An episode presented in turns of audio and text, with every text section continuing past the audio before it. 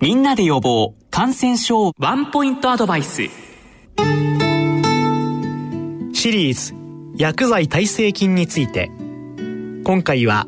ESBL についてお送りします。お話は国立感染症研究所薬剤耐性研究センター長菅井元幸先生です。菅井先生今回のテーマ ESBL について解説いただけますか？ESBL 酸性菌というのは ESBL という抗生物質の中でも特にペニシン系の抗生物質あるいはセファロスプリン系の抗生物質合わせてベータラクタムと言いますけどもこのベータラクタム薬を壊してしまう酵素のことをベータラクタマーゼと言いますがこのベータラクタマーゼの一種を産生する菌のことを ESBL 産生菌と言います。もともと、フレミングがペニシリンを、えー、発見してペニシリンが世の中で使われるようになった時にすぐにそのペニシリンが効かない菌が出てきました。でその菌はペニシリンを壊してしまうベータラクタマーゼ。ペニシリナーゼというベータラクタマーゼを産生していることが知られていました。えー、ところがペニシリンが、まあ、使えないということで他のお薬ということで同じベータラクタム剤の中でセファロスポリンというのが見つけ出されてそれが使われるようになりました、えー、ところが、えー、セファロスポリンを使っているうちにやがてこのセファロスポリンも含めてさまざまなベータラクタムを分解できるそういう、えー、ベータラクタマーゼが出現してきました。これが、えー、ESBL と呼ばれるベータラクタマーゼです。日本ではこの ESBL を産生する菌の多くは、えー、腸内細菌化細菌と呼ばれているグループです。これは、えー、大腸菌であったり肺炎肝菌であったりといった、えー、病院の中で院内感染を起こす細菌の、まあ、主流のメンバーたちでこれがこの ESBL の、えー、ベータラクタマーゼの遺伝子を獲得して、えー、多くのセファロスポリンペニシリンそういったベータラクタム薬に対して耐性化したものを ESBL 酸性菌として問題視しています。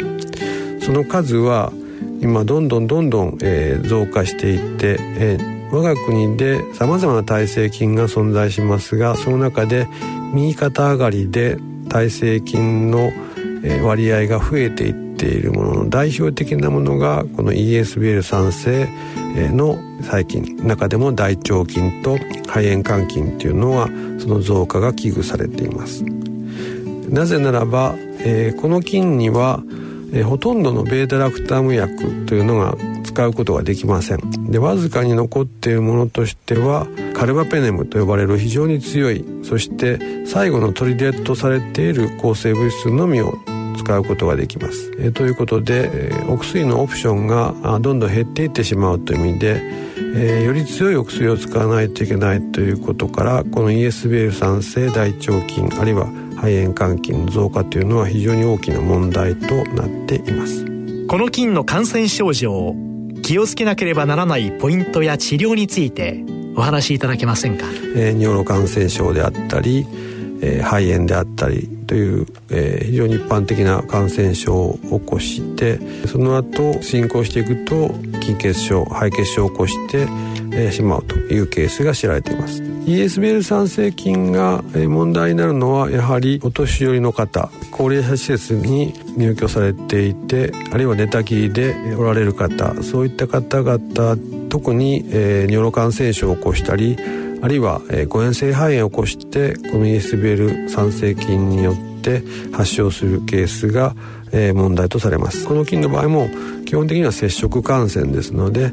手洗いをしっかりする。あるいは感染管理をしっかりすることで